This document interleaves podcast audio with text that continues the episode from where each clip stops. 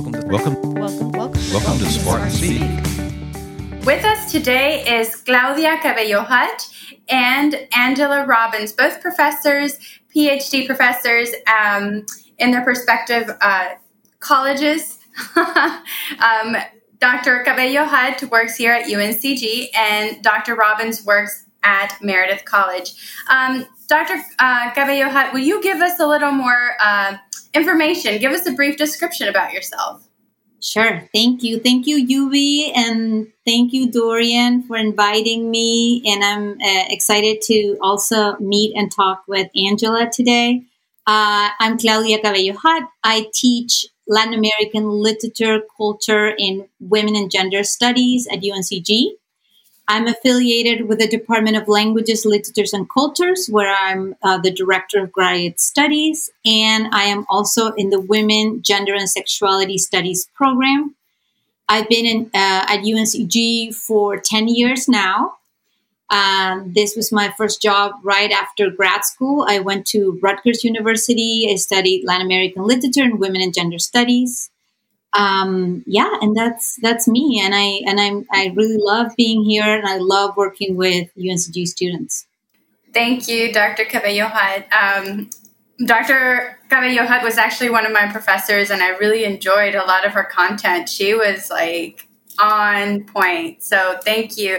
Um, Dr. Robbins, will you give us a brief description, uh, introduction about yourself? Sure. Thank you, Yubi. Thank you, Dorian. Thank you, Claudia. I'm excited to be part of this conversation today. Um, yes, uh, my name is Angela Robbins. I am an alum three times over from UNCG. My bachelor's was in uh, middle grades education, and I taught middle school for several years and then decided to return to UNCG for graduate studies. Um, and I have a master's and a PhD in history from UNCG. Um, I teach at Meredith College, which is a small private liberal arts women's college. Um, it suits me really well because we have um, lots of students, as you can imagine, who get really excited about women's history. So uh, that makes it fun for me because that is my area of focus U.S. history broadly, but women's history uh, specifically. Um, and, you know, one of the other things that's exciting about teaching at a small women's college is that we're really fostering leadership skills among our students, helping them to find their voice. Um, and that's a really exciting thing on a day to day basis as well. So, yeah, so that's just a little bit about me. And thank you both for giving us a bit of insight about what you do um, and to the UNCG alumni community. Now we'll have a brief discussion um, with some interview questions for you both about your work and then why women's history is so important. So, for our first question, and we'll begin with you, Dr. Robbins. Um, what is a binge-worthy podcast or show that you love that highlights women history, uh, women's history, or women in power? Um, yeah, this is awesome. I'm a big old history nerd. So, um, one of the things that I uh, tune into regularly is the Smithsonian's Sidedoor podcast series. Um, it's a deep dive into topics in U.S. history that are often very unfamiliar. And so, that of course includes uh, episodes focused on women's and gender history. So, a lot of things you wouldn't have gotten in a classroom, a lot of things that you wouldn't necessarily read about or learn about, you know, just in general. Um, and they do a great job focusing on those things. Uh, and right now, I'm totally obsessed with Pauli Murray and uh, Leoneda Inge with North Carolina Public Radio and WUNC has a relatively new podcast titled Pauli the Podcast, which I recommend to everyone. Um, Pauli Murray wasn't really in a position of power, so to speak, but she was a civil rights and women's rights pioneer. Um, she challenged racial discrimination at UNC and sex discrimination at Harvard, and she lost, lost on both counts. Um, she organized an early sit in to challenge segregation at a DC restaurant while she was a student at Howard University. She co founded NOW with the better known feminist icon Betty Friedan. And she coined the term Jane Crow to bring attention to the double discrimination that Black women face in our country.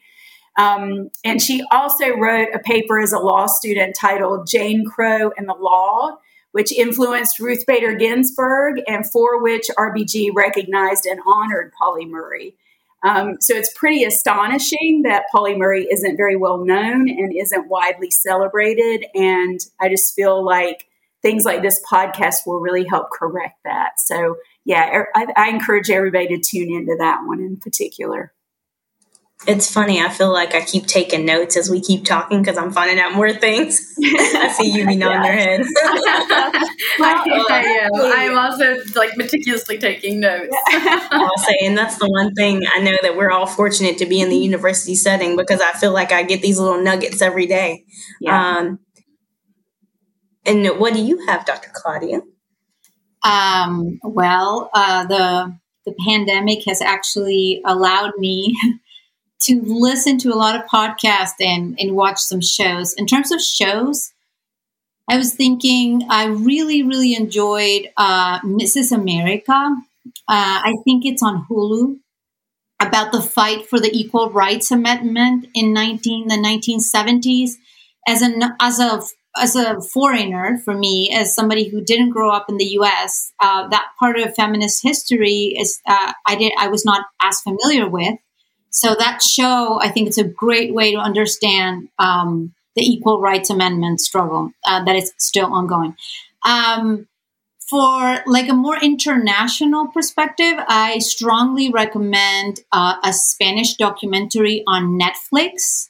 Um, it is called "What the F is Going On," and it's from 2019 and it shows the Spanish feminist movement and all the profound cultural shifts that are happening in Spain right now through interviews of Spanish women of all ages and all ethnic backgrounds. And I thought they did a really amazing job. Um, and if, if you want to know what feminists are doing in other parts of the world, I strongly recommend that.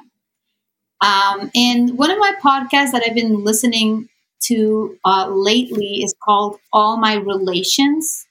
Um, it's hosted by um, two young um, women, Matika Wilbur and Adrienne Keene. Um, one of them is a, from the Cherokee Nation, and the other one is Tulalip. Uh, and they talk about representations of Native people in mainstream media. They also talk a lot about um, human and non human relations from an intersectional feminist perspective, and that's all my relations. Uh, it's on, you know, everywhere, but I listen to all my post- podcasts on Spotify, uh, and I really I, I've learned a lot again because I know that I study Latin America, I study my region, and sometimes I have this curiosity and desire to learn about what women in other parts of the world and other cultures are, you know, dealing with. So yeah, that has been great. It's so amazing to me that, you know, we can learn from each other even across borders and across, uh, you know, uh, seas. Uh, we all, women, have so much in common that it's just beautiful when you just pollinate everything together. And intersectionality, it is very, um, it is overlooked in, in many ways. And so um, I appreciate that aspect and really bringing attention to that part of, of um, the feminist movement. My question is for you, Dr. Robbins. Uh, which theme of women's history most inspires you? Hmm. Um, well, you know, like most people, I am really inspired by and fascinated by women who challenge the status quo. We pay a lot of attention to that, right? When we think about women in history, women who stand out for one reason or another. So, women who were the first in their fields or their positions, for example, right? Um, and it's, you know, it's kind of astonishing to me in many ways that there are still so many firsts to pay attention to, right? Because um, like, for example, Kamala Harris being elected the first woman and the first woman of color to be vice president, right? Um, now that she's no longer a senator, we don't have any black women in the Senate. Um, so, you know, this is kind of mind blowing that these things are still happening on a regular basis. It's a constant reminder of how underrepresented women still are in political office in particular, but in other um, positions and other fields. Um, but I'm also really inspired by the everyday lives of women. And as a matter of fact, that's what we focus on most of the time in classes. Um, I think that's where we best see our own connections to people in the past. Um, we can imagine their lives and experiences because we might be able to put ourselves in their shoes and then the history comes to life. Reminds me of what you said earlier, Yubi, about all the connections among women. You know, that's true, like you said, across cultures. That's also a, true across generations and across time periods, right? There's so many ways that we women see ourselves in other women's stories and other women's history, right? So when we can make sense of it all and it all has meaning for us, um, to me, that's what studying history is all about. And that's, again, what brings it to life for my students. That, that beautifully said, uh, Dr. Robbins, about, you know, how we just can learn from each other, not just, you know, culturally, but across generations. I have always said, I was born in the wrong age, but I was born in the right age to just go back and look and just learn from everything that has uh, happened. So I- am thankful for that. What about you, um, Dr. Cabello Um, what theme of women's history inspires you the most? Well, I don't know if it's a theme, but I would say that, especially after, not after, uh, during the pandemic and now as we are trying to emerge from it, my mind is set on how our struggle is ongoing and how we need to persist. Uh, I have been really heartbroken to see all the loss of advances in women's um, not only uh, rights but daily lives uh, with the pandemic. Uh, there's many, many, there are many excellent articles and essays that have are being written about this. And I am sure that a lot of the impact on women's lives we're going to be studying for years and decades. But the the the basic things such as like the um, disparity in unemployment uh, the, during the pandemic, uh, how many families had to prioritize men's careers over women's careers because of childcare demands. I've seen I've seen it with my own eyes, even at UNCG, with uh, lecturers and other employees who decided to not decided, but were kind of forced to take a year leave or to or to give up their jobs in order to take care of small children. Um, all this impact and women's like you know, ability to get promotions in the long term, uh, to be financially independent, uh, the crisis of childcare that this pandemic has revealed, um, in, in, in the fact that we don't have, in, in many cases, we don't have paid family leave that is guaranteed for everyone. I, I've been worrying and, and feeling really sad this year about the impacts on women's mental health uh, and how the labor of caring for other people we know falls disproportionately on women. Not only children, we have to think about parents, community, friends. Uh, in in this is something that we need to interrogate ourselves about, and we have to find a, a way forward. So we can't.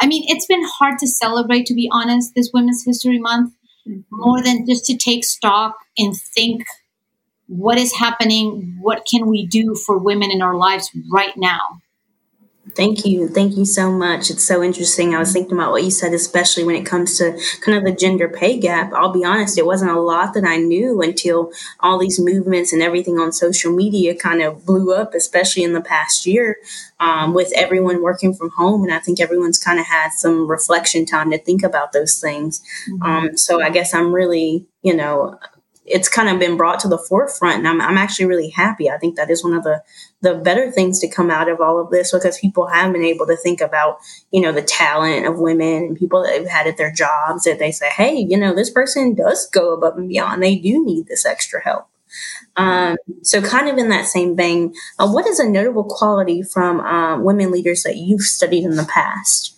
Um, and I'll start again with you, Angela. Um, well, you know, a lot of mm-hmm. the research I do is from, you know, the distant past, 50 years ago, 100 years ago. For American history, that's distant. For other parts of the world, it's not, it's not so much. But um, the and but the world was so different for women then, right? They were overcoming overcoming barriers and notions about they're not belonging in certain places or not belonging in certain positions. And so that's always really notable. Um, and I think of the theme of this discussion how do we define leadership, right? Because historically, women were not viewed as leaders, even in their own movements and their own spaces sometimes. Um, sort of uh, famously, if you will, we have um, a lot of research about women in the civil rights movement, for example. And yet, um, even with all of this evidence and all this information, and women clearly taking on leadership roles, they still weren't presented as leaders of the movement. Men kept being presented as leaders of the movement. And we've been grappling with that a lot um, since that time period, and it and it forces us to ask questions about other areas as well, right? I mean, if we can identify this in the civil rights movement, where clearly women were taking on such important positions um, and were leaders in their own communities and in this movement itself, if we can identify that in that particular space and time, um, there are a lot of lessons to be learned about other areas and other places. So, again, this um, discussion about women in leadership positions, women um, breaking into um, fields where they haven't, you know, normally had a place, haven't normally had a voice, haven't normally had an opportunity, um, and you know, why is it? How is it that we don't recognize uh, what women are doing as leadership? um, we don't offer women um, positions, you know, where they are overseeing other people, where they are managing other people. We see them as sort of helpmates or subordinates most of the time rather than as leaders. And then when they are leaders, we criticize them in such very different ways than we do men. We have certainly different expectations of women in leadership positions than we do um, of men. So I think there's just a lot of lessons we can learn from that history. Um, so you know, this idea of women who were were confronting that, that we're still confronting that. Um, again, this idea that we don't have a place, we don't have a space in uh, leadership positions, but forging ahead, women who claimed their spaces, insisted that their voices be heard, um, and then, yeah, recognizing their stories and listening to their voices now, right? And honoring that and honoring uh, their place in that history, I think is so important.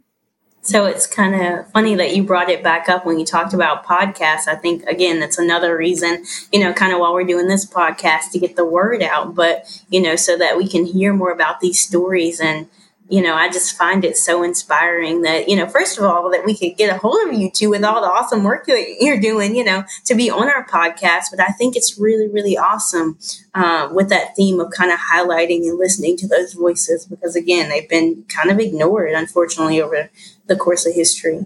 Uh, Dr. Cabello Hutt, do you have a answer for us? Sure. Uh, well, um, I also study women from the past. Um, so I, my research is on women between 1920s and 1940s in Latin America and Spain. Uh, but I would say that what I have really um, learned um, and admire every day is the vision and the confidence to think outside the box and then to act accordingly.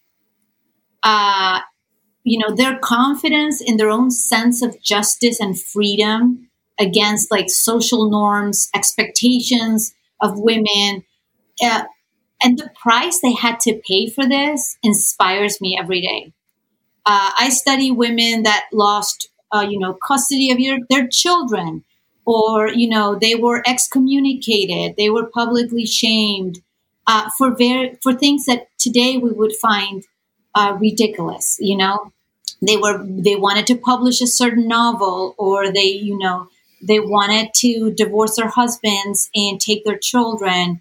Um, and so uh, I just, um, I think that was my first research question, even when I was in in college. Was like, I, I admire their first their ability to see a path that was different, but then to go ahead and actually try to take that path.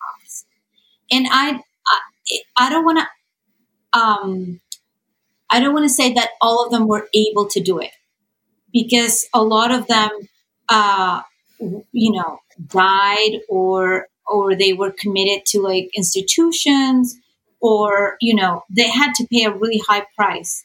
Uh, but I always talk to my students about this because I think it allows us to um, learn um, not only about the past but about the present and how sometimes we hear people in our own communities who want a different path for their lives.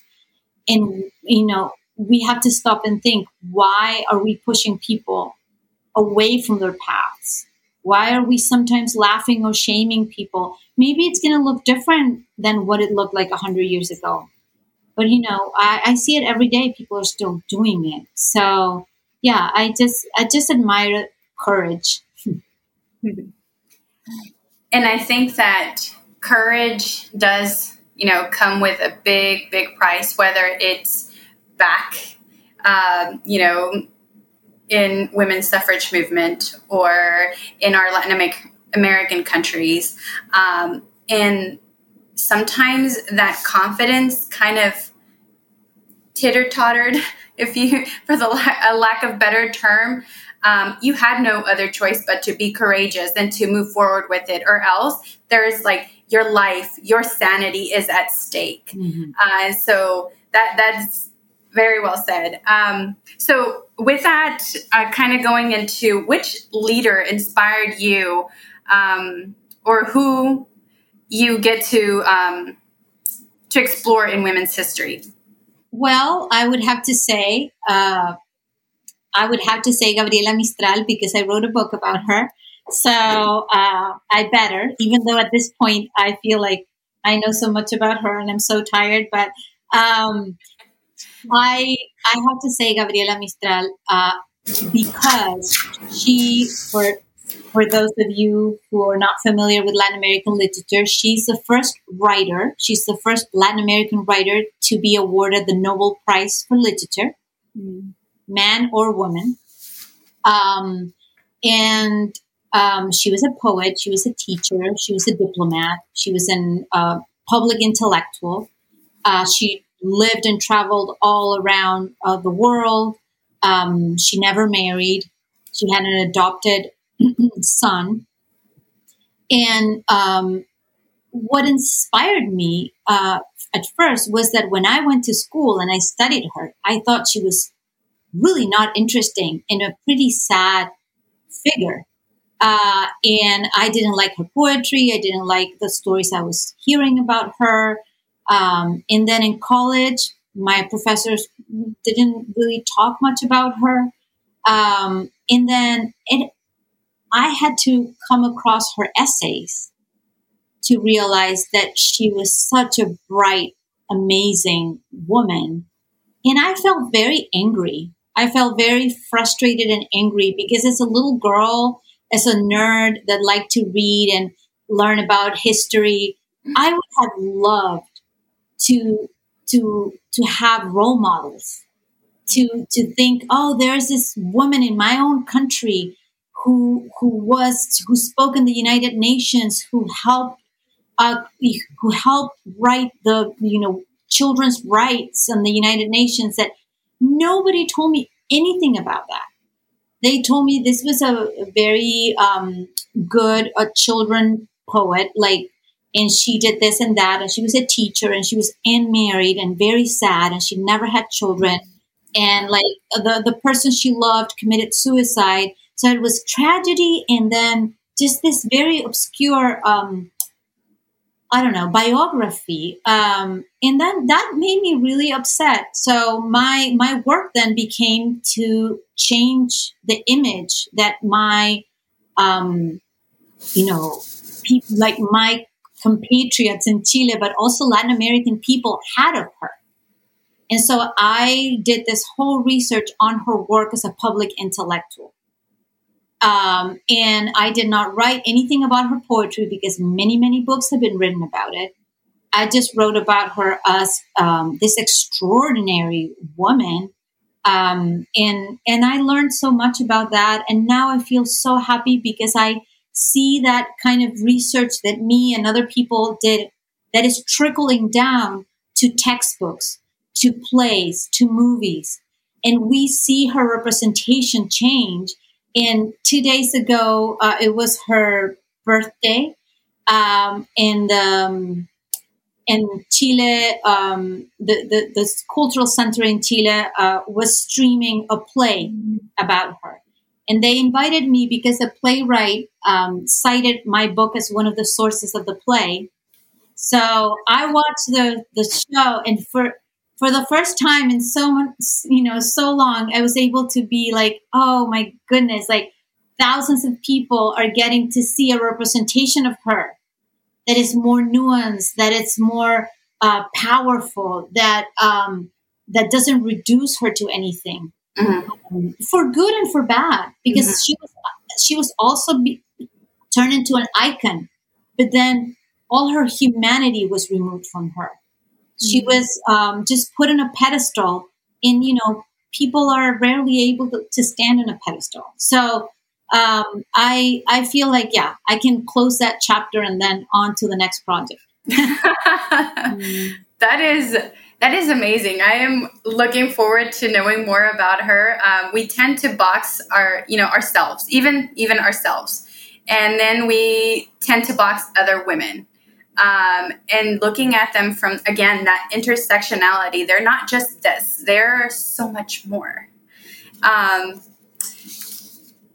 dr robbins tell us about your uh, inspirational woman who inspires you well, I'm going to build on what you just said, Yubi, about intersectionality and how important that is. And this is not something that when I was a student, we really paid attention to. You know, this is something that as a scholar, as a teacher, this is something that I've paid more attention to. We've been more uh, apt to talk about intersectionality in recent years, although um, African American women talked about intersectionality for a long, long time, a long, long time ago. it just it wasn't it didn't quite have that uh, that terminology until Kimberlé Crenshaw came along. Um, but but women of color have talked about you know where their identities meet. Pauli Murray was is an example. I mentioned her earlier. She's an example of someone who talked about how um, her identity as a woman was important. Her identity as a black woman was important. And the two of those came together in her. That's the way she talked about it. Those things, those identities come together in me, um, which I think is really powerful. Um, and so, just a couple of examples from suffrage history, because, you know, we tend to think of suffrage as this huge you know, milestone, which it was, and this huge success story for women, right? And then that means we're forgetting about a lot of the women who didn't get the right to vote in 1920 when the 19th Amendment was ratified. And there are a couple of obscure figures from the suffrage movement that I wish more people knew about. Uh, one of those is Zitka Sa, um, who was Native American and who was raised at an Indian boarding school. Um, or I shouldn't say raised at, but she was educated at an Indian boarding school. And as an adult woman, she became a teacher at an Indian boarding school, and eventually she turned away from that and uh, rather embraced um, promoting Indian culture, the preservation of Indian culture, and the telling of Indian stories that otherwise were going to be lost. She recognized that that's part of what assimilation was doing to her native culture. Um, and she was a suffrage activist. And here's the kicker she was fighting for suffrage for women, recognizing that as a Native American woman, she wouldn't be able to vote anyway because she didn't have citizenship. And so, uh, and so many other women like her didn't have citizenship. And so they wouldn't actually be able to vote, but she still got out there and, and um, was an activist for voting for women. And another example uh, is Mabel Pinghua Lee, uh, who, as a Chinese American woman, um, also because of the 1882 Chinese Exclusion Act, was barred from citizenship. And yet she became a suffrage activist. She fought for women to have the right to vote. Again, fully knowing full well that she herself would not have the right to vote uh, once women won it. Um, and there are countless examples of African American women in the movement um, who were well aware um, that if they were not middle class, if they were not educated, uh, if they didn't have a certain status in American society, that they too would be barred from voting even after the 19th Amendment was ratified. Um, and many white suffrage activists actually were willing to sacrifice women of color in the movement in order to um, ensure that the 19th Amendment would be ratified. So this is a very complicated history. We were talking about uh, what women share, but we also remember with intersectionality that. Um, that our identities are distinctive as well. And, you know, there's a certain status and certain privilege that come with some identities and not with others. And this is just a reality um, of women's lives. Thank you so much for that. Um, we'll switch gears a little bit um, to kind of find out more about your relationship with UNCG. Um, so, how has UNCG shaped your career? Um, and I'll go back to you, Dr. Robbins. Okay, thank you. Well, I have a long relationship with UNCG. I love UNCG. Um, I, I, got a great education um, at UNCG. Um, and first, yeah, that that that's the thing that I go back to. That I got a rigorous education, and I was pushed to stretch myself. Um, I'm first generation, so going to college and then going to graduate school was really unexpected in many ways. Um, and I wouldn't say I was the best prepared college student in many ways. Uh, but in other ways, I was so curious, and this world of knowledge opened to me, and I was definitely hungry for that. So I was a good college student in that sense. Um, in graduate school, one of the most important things was that the history department provided me with valuable mentors who are incredible scholars and teachers. Um, and I was a TA, so I was in the classroom with many of them, learning from them observing their examples, right? So that was extremely valuable. And um, particularly that there are a lot of women faculty in the program, and we all need women as mentors because they show us the way and reinforce that women belong in our in our fields. Um, and that's something that I love seeing at UNCG. There are lots of women faculty across the board. Um, but I think we all recognize that's not true at many institutions, and that's not true in many fields, which are traditionally dominated by men. Um, women in STEM fields, for example, often talk about the trouble they have finding a mentor. Um, so I feel very fortunate to have had these accomplished role models as I went through the program and gained experience conducting research and teaching. All right, and Dr. Cabello Hutt? Um, well, uh, UNCG, I came here in 2009, and UNCG uh, really has offered me um, the opportunity to build an amazing community. I would say that's the first one for me. I studied my PhD at a state university and my undergraduate at a public university. And I do believe strongly in the mission of public universities to advance uh, knowledge for everyone to open its doors to whoever uh, wants to learn uh, and wants a degree, and to also advance public good and justice. Um, I want the knowledge that we produce at public universities to be openly accessible to everyone to benefit uh, the community, the state, and the world. Um, and uh, in that sense, I feel like this is a place for me. I love working with students from diverse backgrounds and life experiences. I feel like um, my values are aligned with the mission of UNCG.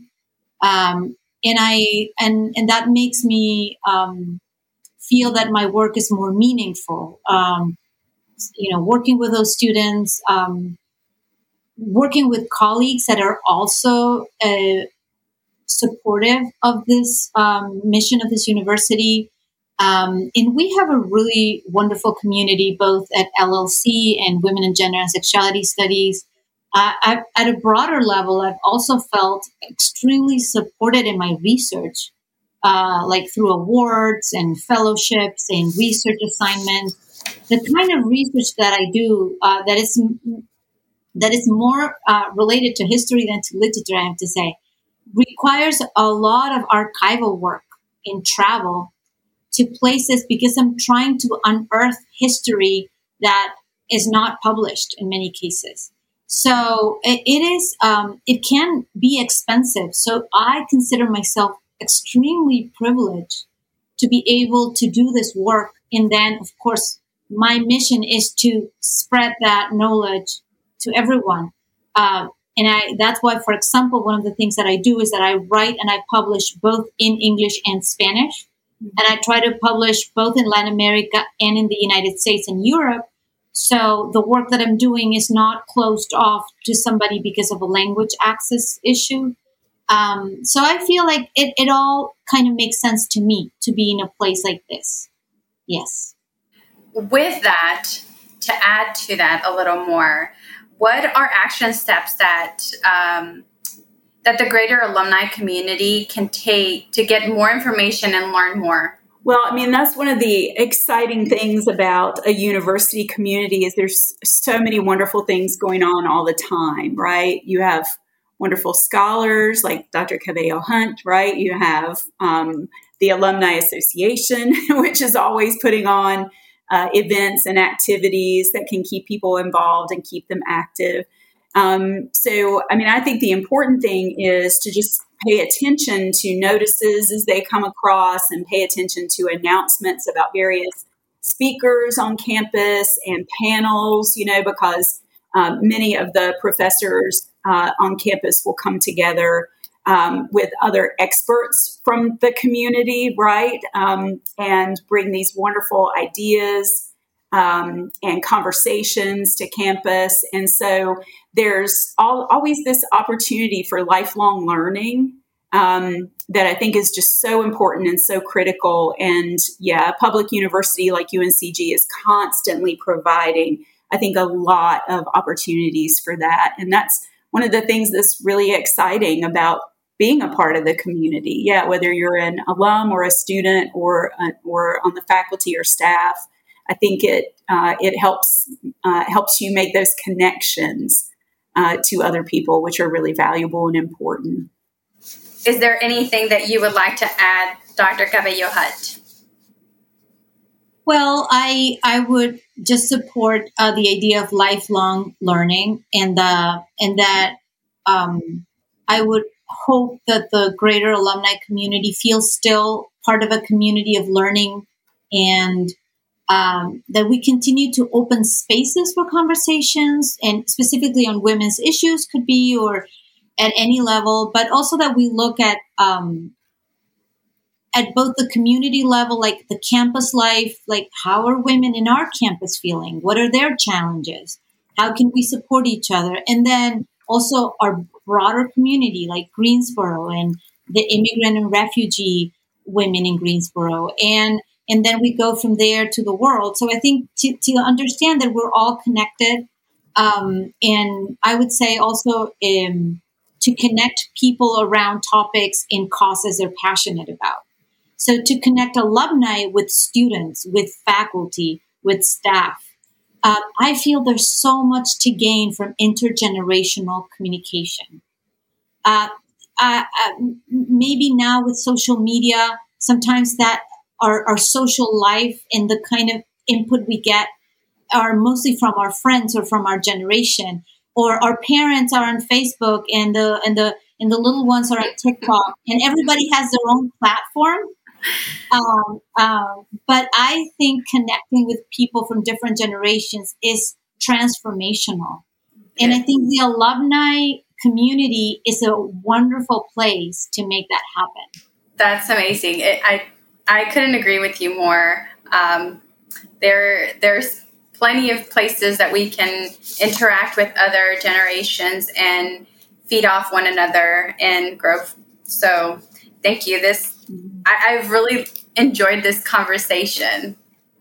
Well, and I'll tell you, I, I love it that she gave us a challenge because we're like challenge accepted, you know.